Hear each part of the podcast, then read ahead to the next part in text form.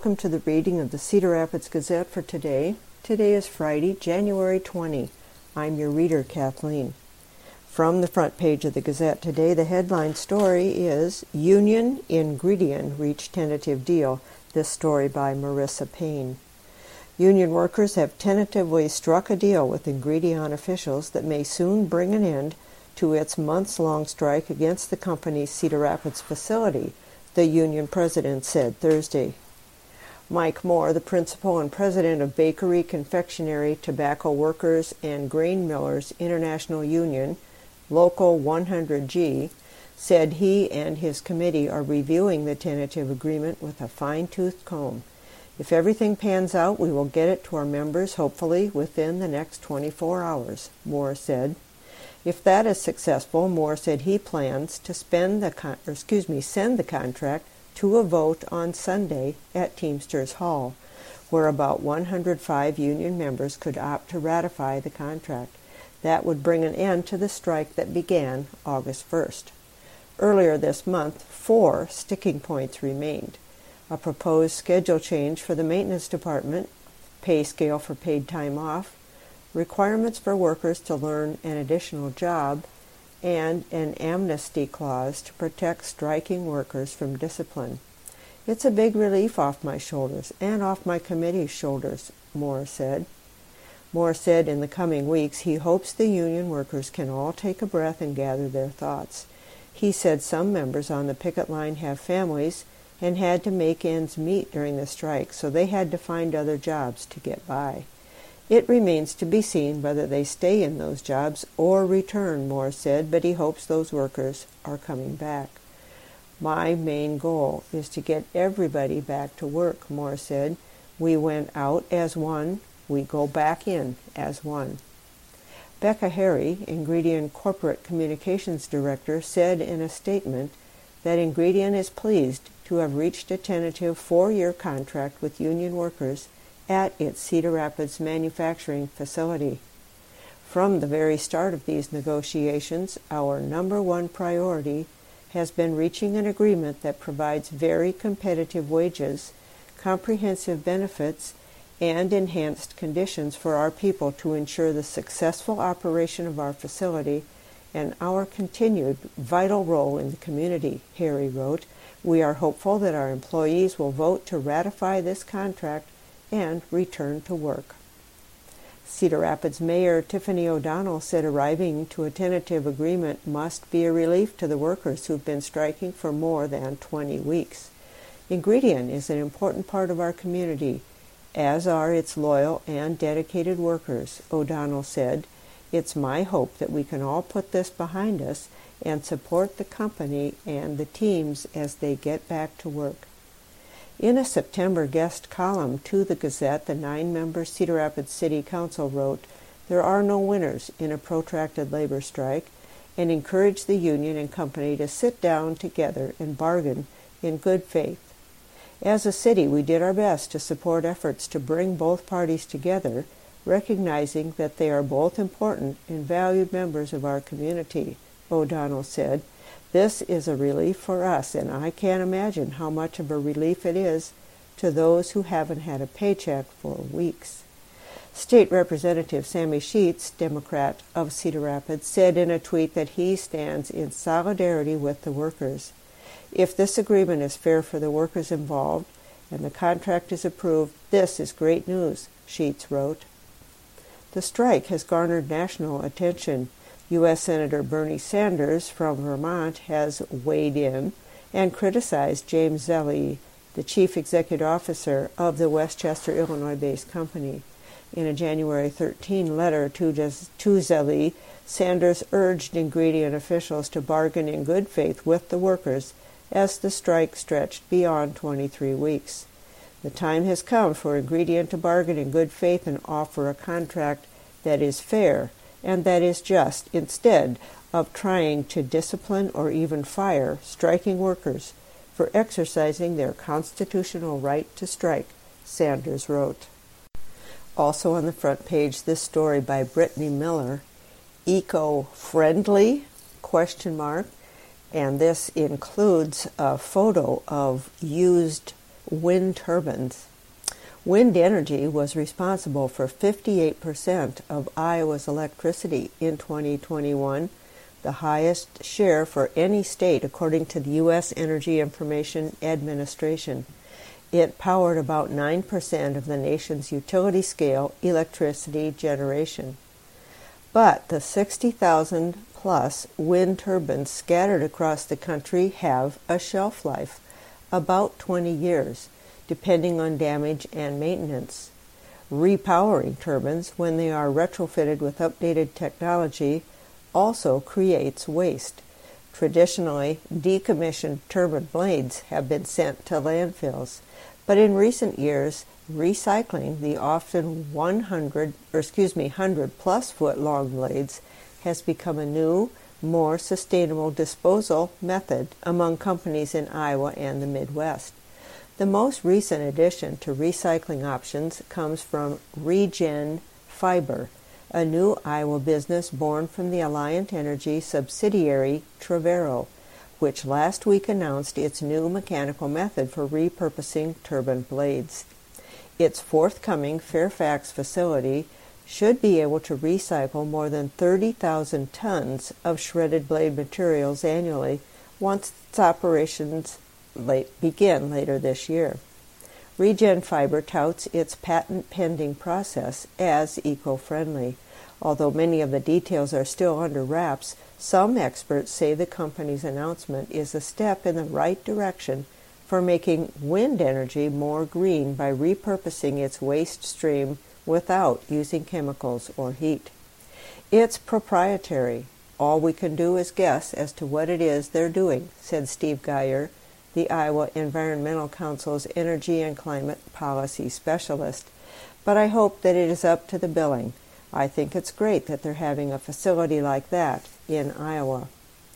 Representatives of Travero, a logistics company that doesn't impact Alliant operations or customer bills, wouldn't share many specifics about their blade recycling methods with the Gazette as they await a patent but they did say it's a mechanical process that chews up decommissioned blades and blade manufacturing scrap materials and spits out shredded virgin fibers, those of similar quality as fibers made from manufacturers.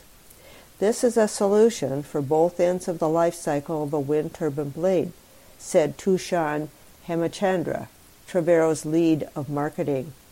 The technologies used in the process bridge several different industries, including recycling, forestry, and agricultural segments. They also remove wood and foam that's manufactured into blades and turn them into a coal fly ash replacement that stabilizes soil for construction pro- projects. Regen Fiber started piloting the process in 2021 at a Des Moines facility ensuring the fibers met performance standards for the concrete industry. The company is upgrading to a manufacturing facility in Alliant Energy's Big Cedar Industrial Center, the largest industrial site in Iowa, next to a Travero warehouse in Fairfax. The recycled end products can be used to reinforce materials like concrete and asphalt. Years ago, Sri Sritharan, an Iowa State University structural engineer and wind energy initiative lead, and his colleagues researched how to deconstruct turbine blades for use in concrete. A 2016 thesis from one of his students found that fibers from the blades could come at high costs and compromise the strength and durability of concrete. Sritharan said he is pleased to see a company making more headway in the field. It just comes down to how cost effectively you can extract the fiber. So maybe they have figured out how to do it, he said. I think it's a good pathway forward. Wind turbine blades can be recycled with heat, chemical, and mechanical means, and end products vary depending on the process. Veolia, a French company that manages water, waste, and energy, recycles blades at its Louisiana, Mississippi facility using heat. The structures are ground up and thrown into a cement kiln, the process emitting 27% less greenhouse gas emissions than traditional cement production, according to reporting by the St. Louis Post Dispatch. Vestas, an Oregon based wind turbine company, has a facility in Marengo that also co processes blade materials with cement. The company processed more than 2,000 tons of recycled materials in 2022, said Grady Howell, the company's program manager of blade recycling. Other facilities use chemicals to recycle their turbine blades, which could be dangerous.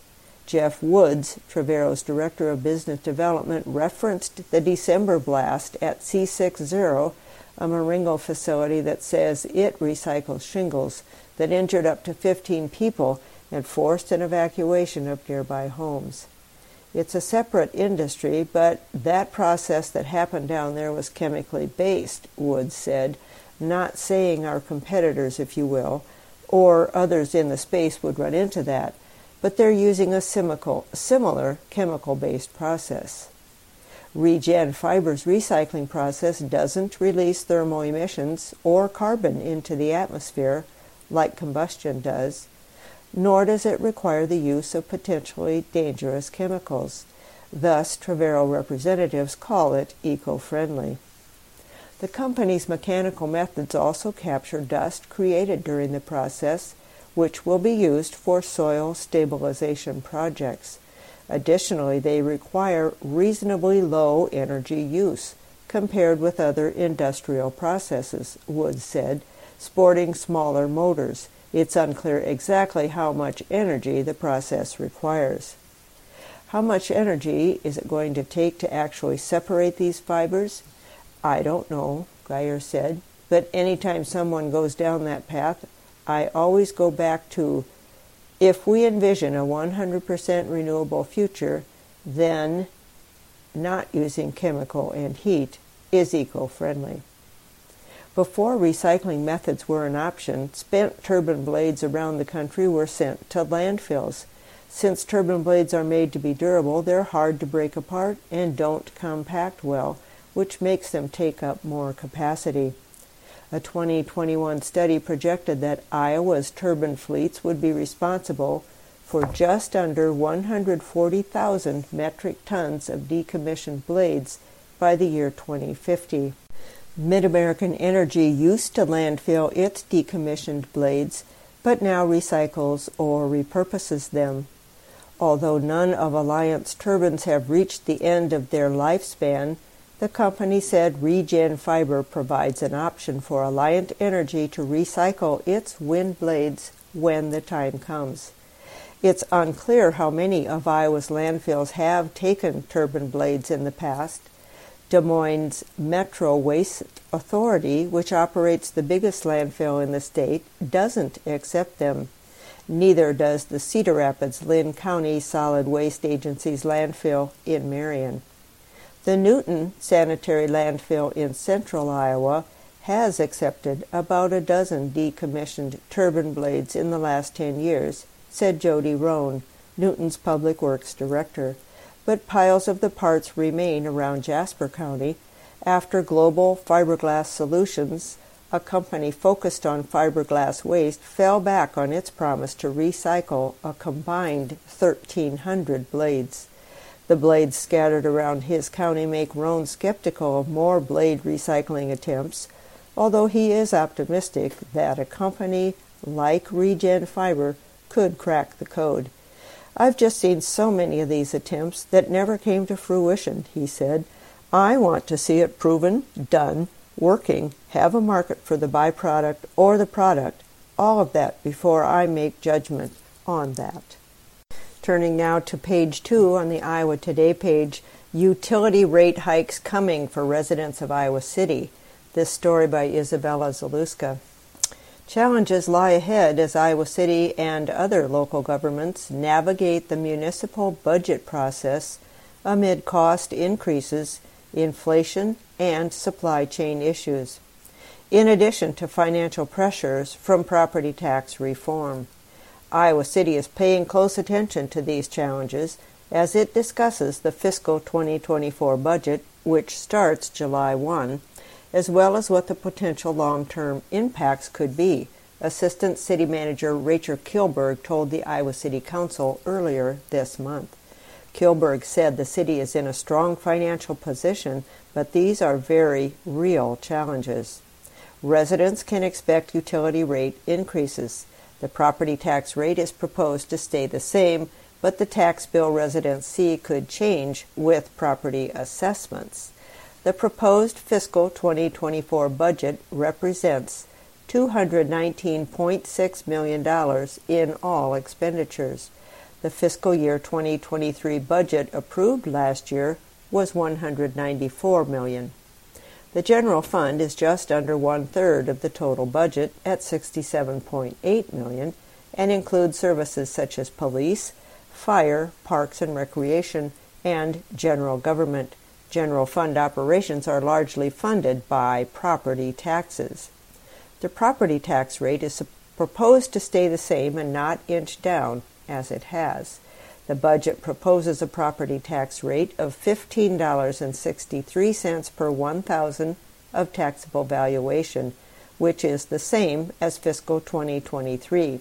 The city's property tax rate has decreased every year from fiscal 2012 to fiscal 2023.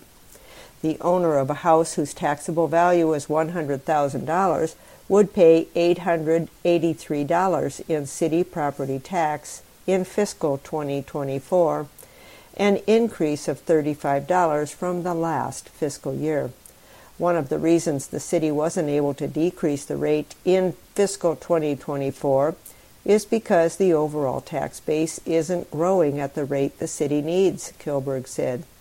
As we keep an eye on our growth in general, we may need to actually consider the increases in the future if things don't improve, Kilberg said. Various utility rate increases are proposed for fiscal 2024.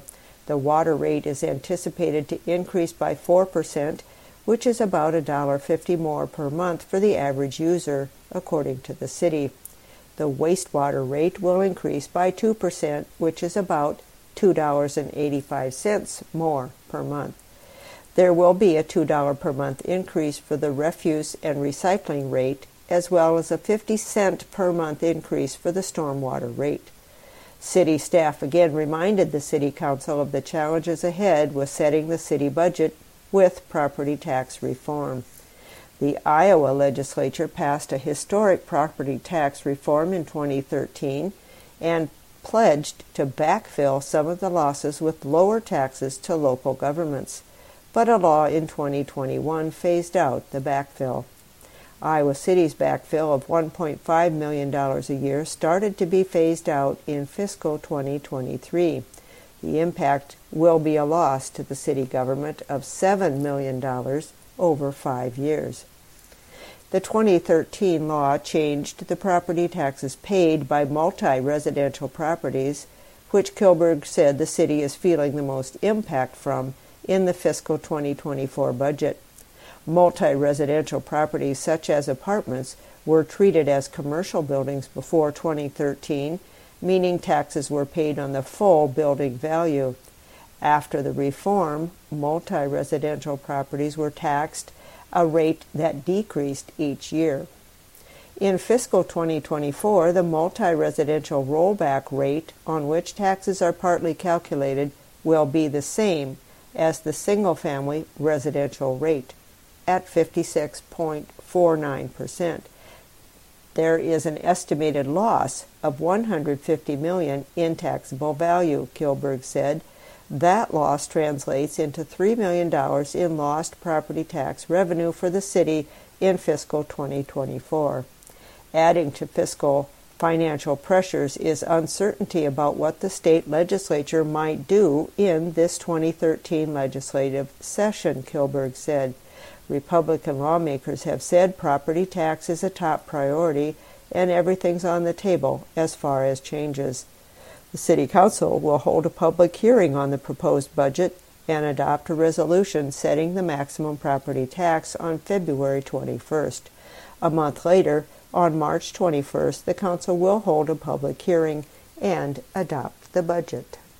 Also on the Iowa Today page is a photo of two people in the ice or in the water in an ice situation, and the caption reads Cedar Rapids Fire Department firefighter Jesse Lennox pulls a rescue sling to wrap around simulated victim Captain Luke Moss on Thursday night during the department's annual ice rescue training at Noelridge Park in Cedar Rapids.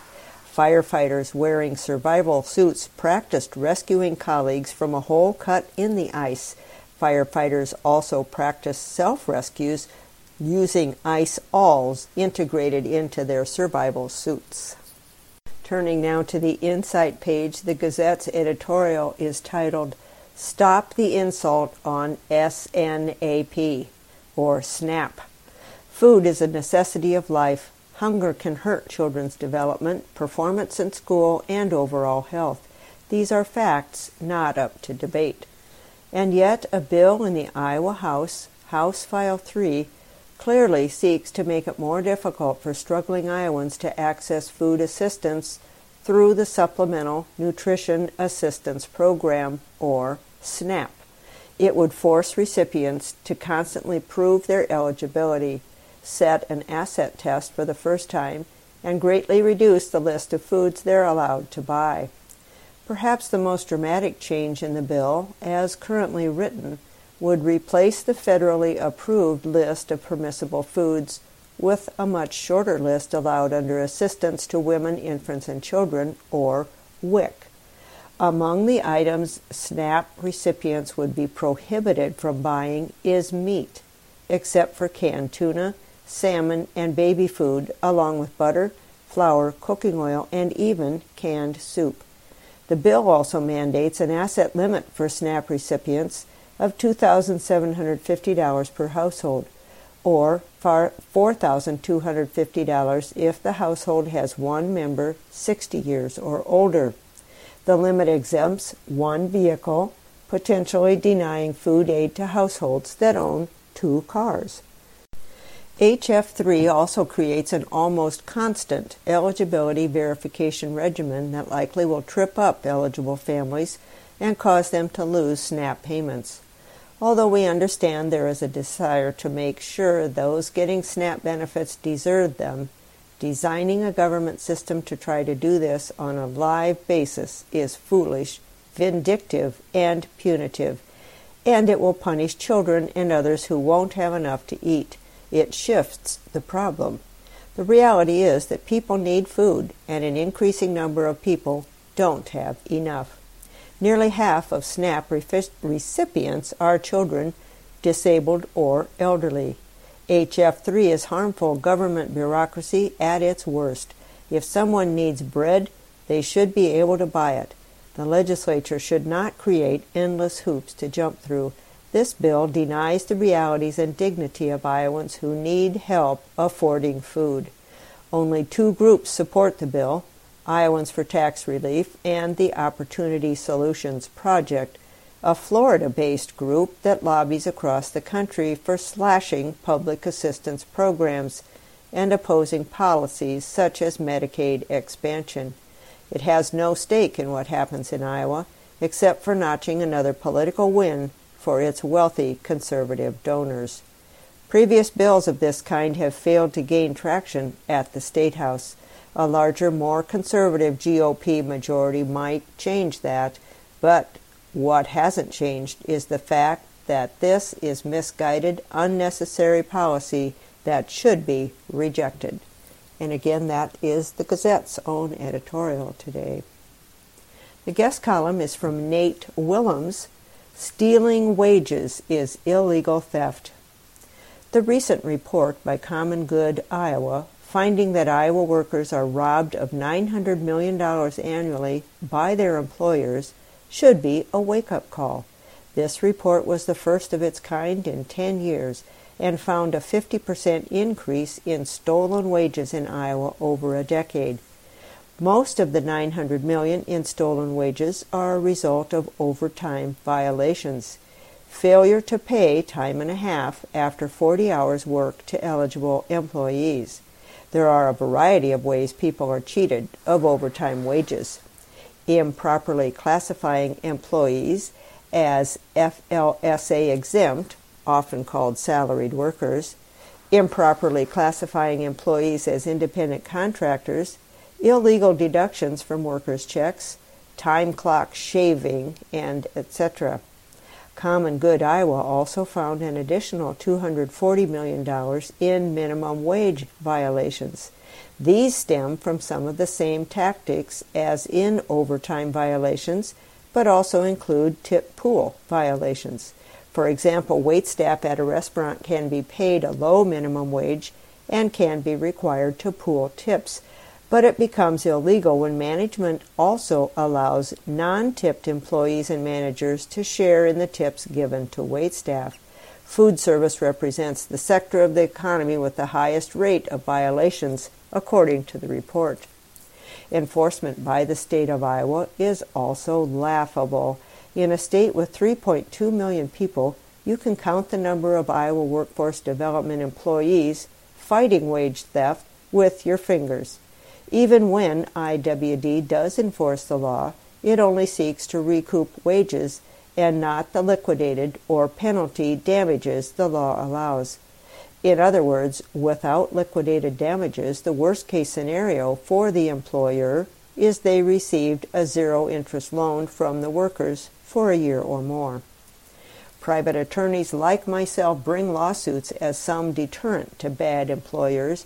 One victory was achieved in 2022 when an Iowa federal judge ruled that an employer cannot skirt liquidated damages liability by simply paying the wages illegally late.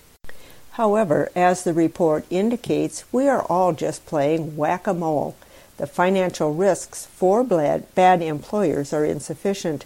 That is why the annual costs to Iowa workers have increased from 600 million 10 years ago to 900 million dollars now. Rather than waiting for a Republican legislature to strengthen our wage payment laws or Kim Reynolds to devote more staff to the problem, there is a more immediate solution criminal prosecution. Iowa Code defines theft at 7 point, excuse me 714.1.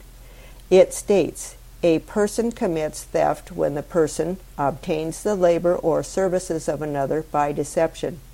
If the theft is of greater than $1,500, that is a Class D felony punishable by up to five years in jail. If the theft is greater than $10,000, that is a Class C felony punishable by up to 10 years in jail. We have laws in place to deter wage theft, but we simply need to recognize stealing money from workers is stealing. Enforcement need not come just from bureaucrats or plaintiffs' lawyers, but it must also come from police officers and prosecution. Law enforcement can learn to treat wage theft like any other type of theft but that shift in mentality must also be first embraced by workers and activists. And this column today is from Nate Willems, who is an attorney practicing in Cedar Rapids. We have two community letters today. The first is titled Democracy to Collapse Over Fiscal Policy. In 1887, Alexander Tyler, a history professor at the University of Edinburgh, stated, a democracy is always temporary in nature. It simply cannot exist as a permanent form of government. A democracy will continue to exist up to the time that voters discover that they can vote themselves generous gifts from the public treasury.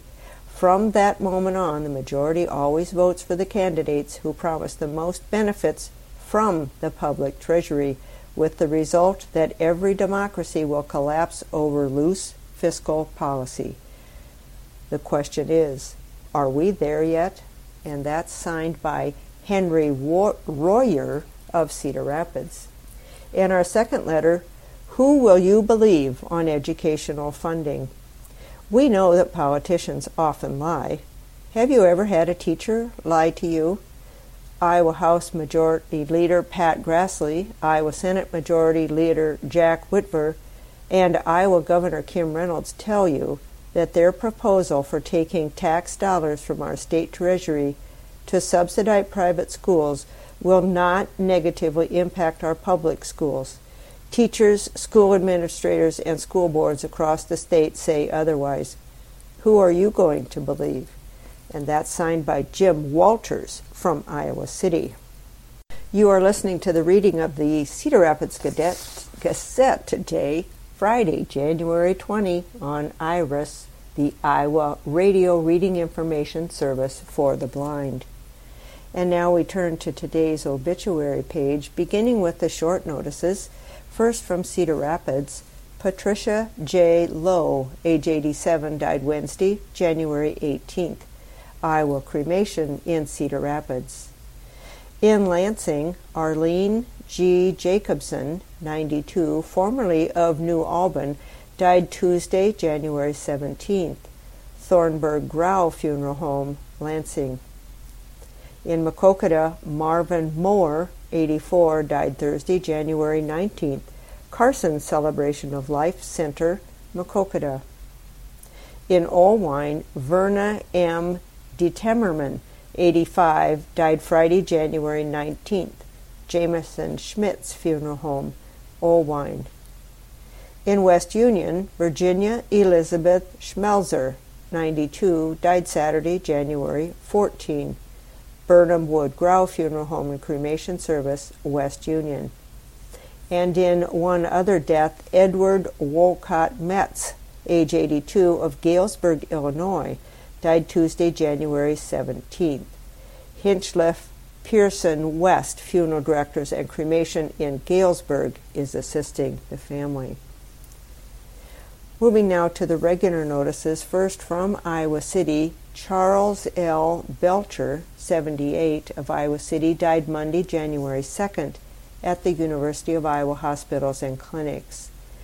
No public services are planned at this time. Gay and Ciha Funeral and Cremation Service has cared for Charles's family and his arrangements. From Marion, Neva Louise Anderson Lanning, age 99, passed away Wednesday, January 18th. Funeral service will be at 11 a.m. Saturday, January 21st at the Alburnett United Methodist Church. Visitation begins at 9 a.m. Burial will follow at Lafayette Cemetery in Alburnett. Murdoch Funeral Home and Cremation Service of Marion is assisting her family. Memorials in Neva's memory may be directed to the Alburnett United Methodist Church. From North Liberty, Herbert Stanley, known as Stan Thompson, age 90, died peacefully at his home at, in North Liberty on January 15, surrounded by his family. Stan founded the Iowa Neuro-Ophthalmology Clinic and was its director for 30 years, and the clinic now bears his name. His interest in the workings of the pupil of the eye stimulated pupillary research in Iowa City and made Iowa known around the world as a place where unusual pupillary problems might be solved. He was known as a patient and kind teacher, having mentored dozens of fellows at the Neuro Ophthalmology Clinic. Online condolences can be left at the, for the family at lensingfuneral.com. And in lieu of flowers, donations may be sent to Iowa City Hospice. There is no mention of service arrangements. From Manchester, Ralph Laverne Kephart, 83, passed away Wednesday, January 18th at Regional Medical Center in Manchester. Online condolences can be sent to leonardmullerfuneralhome.com. Funeral service is at 10:30 a.m. Monday, January 23rd at First Presbyterian in Manchester with the Reverend Nathan Lamb officiating. Visitation is from 2 to 4 Sunday, January 22nd at First Presbyterian. Friends may also call on Monday at the church from 9 to 10 a.m. Interment will be at the Oakland Cemetery in Manchester. And Janice Marie Novak of Beaverton, Oregon, has uh, her obituary presented here. Visitation will be at 11 a.m. to 2:30 p.m. Monday, January 23rd at Murdoch Linwood Funeral Home and Cremation Service in Cedar Rapids. Burial to follow the visitation at Rogers Grove Cemetery in Ely, Iowa. Jan would appreciate any donations go to her favorite charity that makes sure those who are mentally ill get their timely medications, and that is Sequoia Mental Health, 4585 Southwest 185th Avenue, Aloha, Oregon. Please share a memory of Jan at murdochfuneralhome.com under obituaries. Turning now to the sports page, this story by Jeff Johnson in high school basketball, Grieving Iowa Valley, Powering Ahead. There were hugs, so many hugs. There were tears, so many tears. And in the end, after Iowa Valley's boys basketball team had produced an amazing fourth quarter comeback Tuesday night to beat Sigourney, there was one prevailing feeling. Dylan would have been proud. I know he was jumping up and down there, Iowa Valley senior guard Evan Kearney said. I know he was just excited, as excited as everyone else. He would get really pumped when we were playing sports, no matter what sport it was. Dylan Penning died January 9 at his parents' home in Marengo. He was a 16 year old sophomore, a multi sport athlete who was popular with his classmates. His death has devastated an entire community. Penning's funeral was held at the high school last Saturday. Just a good kid, a good family, said Iowa Valley coach Randy Carney. Very positive, a ton of friends, a good athlete, he was good to be around, attentive, listened to what he, we had to say. He was just a normal kid, and, well, like everybody, I don't think I ever heard anyone ever say anything bad about Dylan. Penning was a starting guard for the Tigers. Always the kid that would make everyone laugh, Carney said. He always worked extremely hard. You would never not see him hustling. He always made sure everyone else was okay, that everyone else was laughing. As difficult as it is, Iowa Valley has decided to continue its season while it grieves. Dylan would have wanted that, they all agreed. The court has become a sanctuary for these kids and their coaches, a place to be together and comfort each other, a place to remember their friend.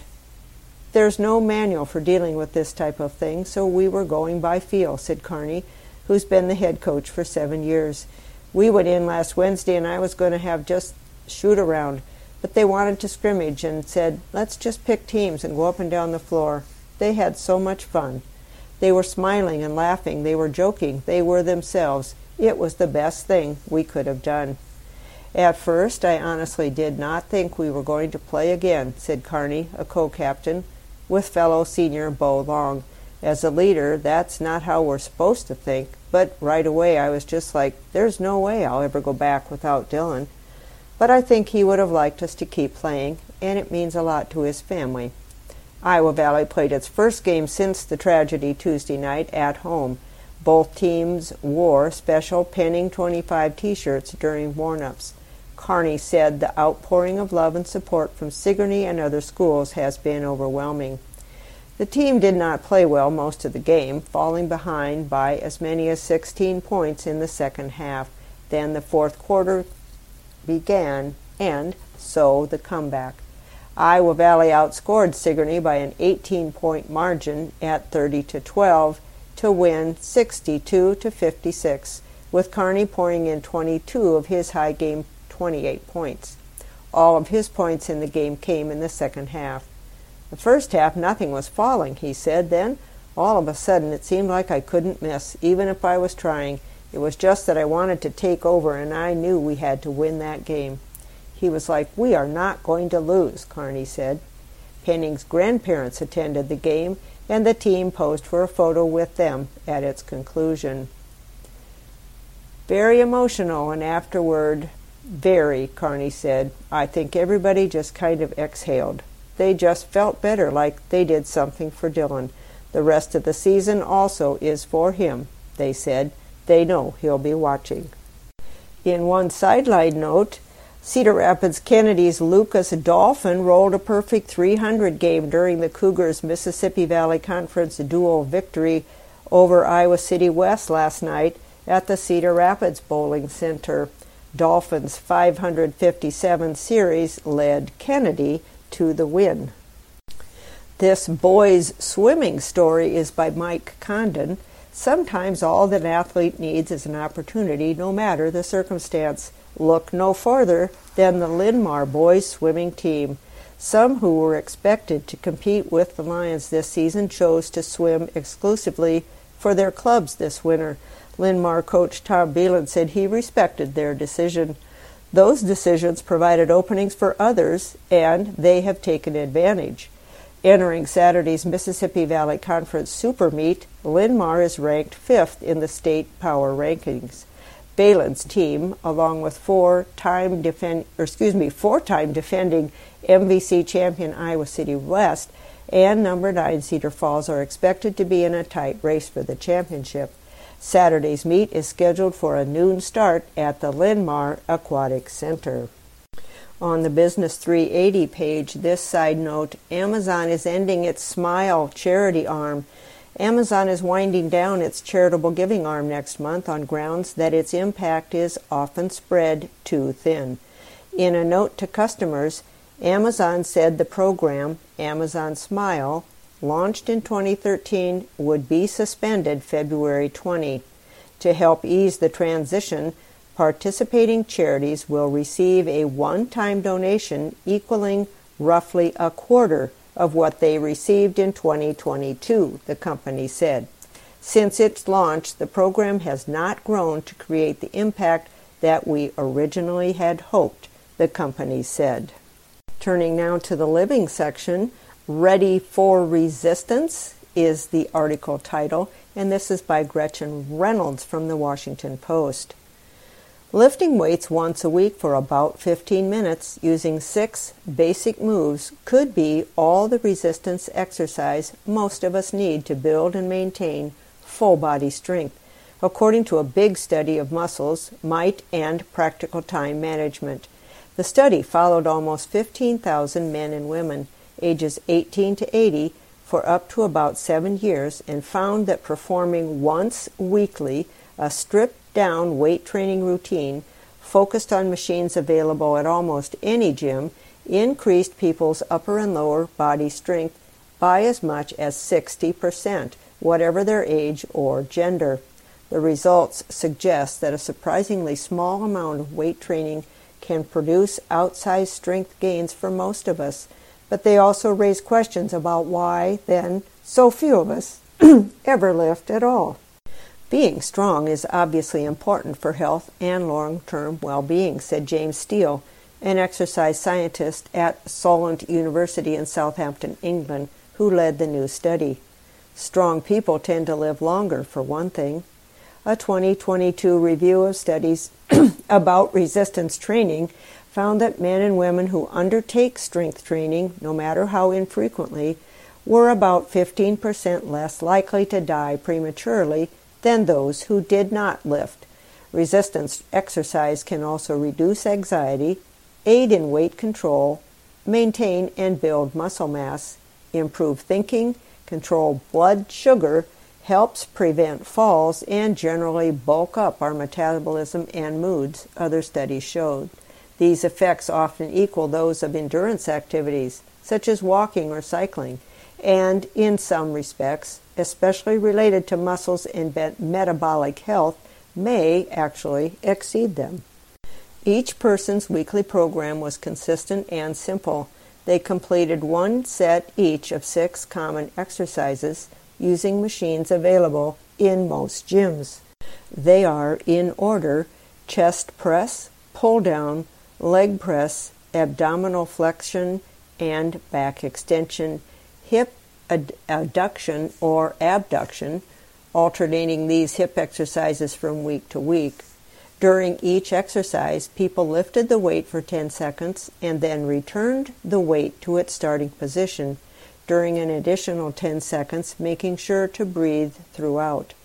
They repeated each set on an individual machine until they reached what researchers call momentary failure, meaning they felt as if they could not immediately complete another repetition with proper form. Trainers tracked people's lifts and added weight once someone could easily complete more than about six rep- repetitions of an exercise. The entire routine, with about 20 seconds between one machine and the next, required about 15 to 20 minutes depending on how many repetitions of each exercise people managed. This small time commitment resulted in substantial strength gains, Steele found, especially at the beginning. During the first year of lifting, most people's strength grew by about 30 to 50 percent based on the weights they could manage during each workout. After that, almost everyone's gains leveled off, with most adding perhaps an additional 12, 10 to 20 percent overall to their muscular strength in subsequent years. Also, in the living section, this article is titled How to Deal with Fatty Liver Disease by Barbara Intermill, Tribune News Service. Question After reading a recent column on spirulina, MH from Nathan, Alabama writes Will spirulina have an adverse effect on fatty liver disease? And do you have other information or suggestions for dealing with fatty liver disease? And the answer I'll answer your second question first because I have a lot of nutrition information about fatty liver disease. According to a 2019 review article on this subject in the International Journal of Biological Sciences, a person's diet is one of the major factors that leads to the, to the development of fatty liver disease. The proper name for the condition is non alcoholic fatty liver disease or NAFLD. That means it's not caused by alcohol, but it affects the liver in much the same way. One of the main factors that starts the process of the disease is what experts call overnutrition. In the case of NAFLD, an unbalanced intake of fat, sugars, and starches causes fat to be deposited in the liver. This eventually causes the liver to be inflamed and scarred. If not treated, the final stage is permanent liver damage called cirrhosis, similar to what is seen in chronic alcoholism. What's the treatment? Since overeating and obesity are major contributors to the disease, weight loss is key. One way to start is to cut back on fat in your diet, especially the saturated type. Excess fat turns into body fat very easily. And cut back on added sugar. For example, a 20 ounce bottle of soda contains 16 teaspoons of added sugar and 240 calories with no nutritional benefit. Some foods may help reverse some of the symptoms of NAFLD, however. Among them are ones high in dietary fiber, found on a Nutrition Facts label for your reading pleasure.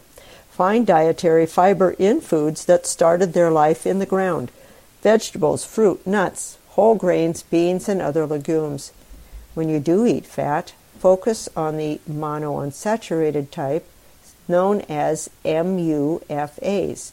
They are found in foods such as olive, canola, and sunflower oils, along with soy, nuts, and avocados.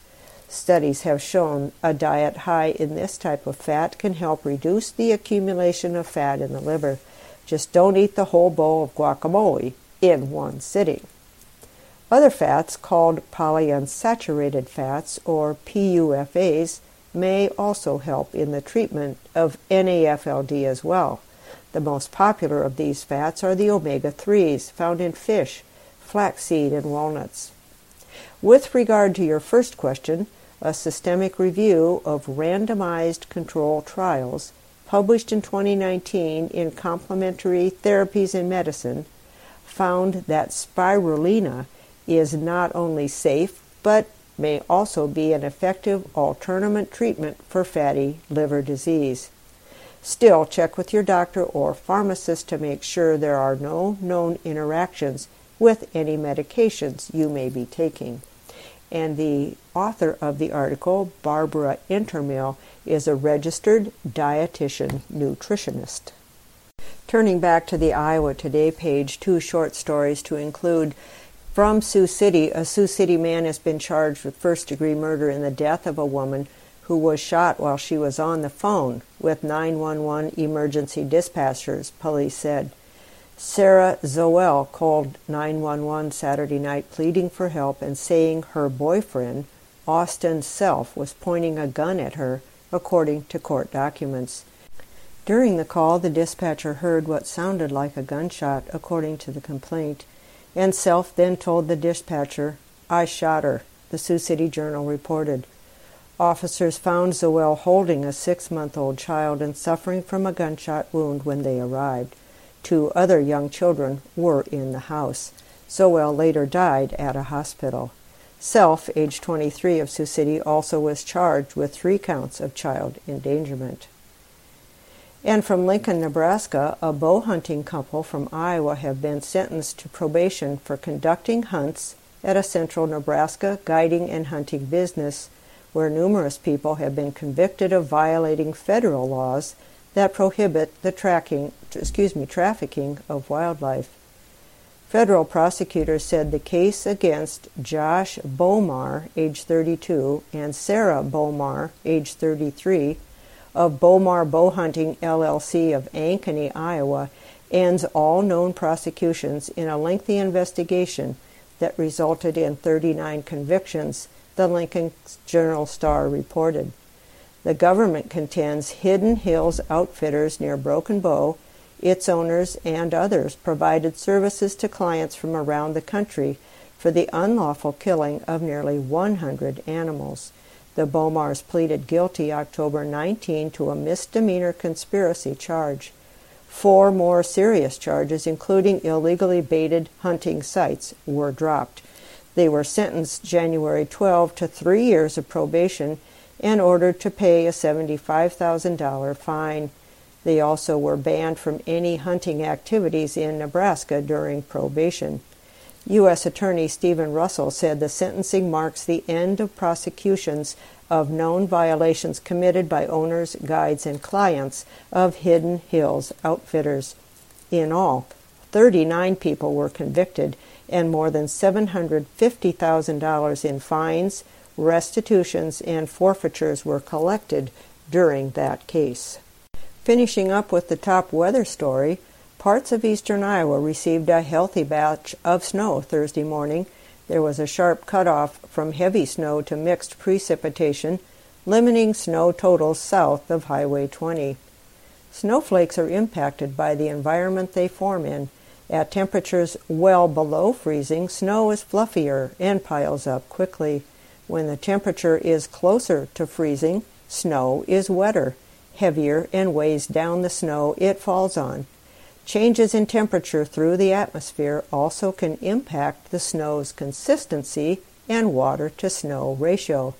Just a small amount of wet, heavy snow will quickly exhaust you when shoveling, while the same amount of fluffy snow could be easily cleared with just your leaf blower. Cloudy today and tomorrow. Cedar Rapids looking for a high of 27 today and a high of 28 tomorrow and that is exactly the normal high for today, 28. The low, normal, is 11. A record high of 54 degrees was set in 1921. A record low of 22 below zero was set in 1985. Sunset tonight is at 5:06 p.m. Sunrise tomorrow at 7:29 a.m. That leaves 9 hours and 37 minutes of daylight and we are in the new moon moon phase. Moon rise at 7:46 a.m. and set at 4:51 p.m. And that does it for the reading of the Cedar Rapids Gazette for today. It is Friday, January 20. I'm your reader, Kathleen. You can access a recording of today's reading on our website, iowaradioreading.org, anytime. Thanks for listening and have a great, safe day.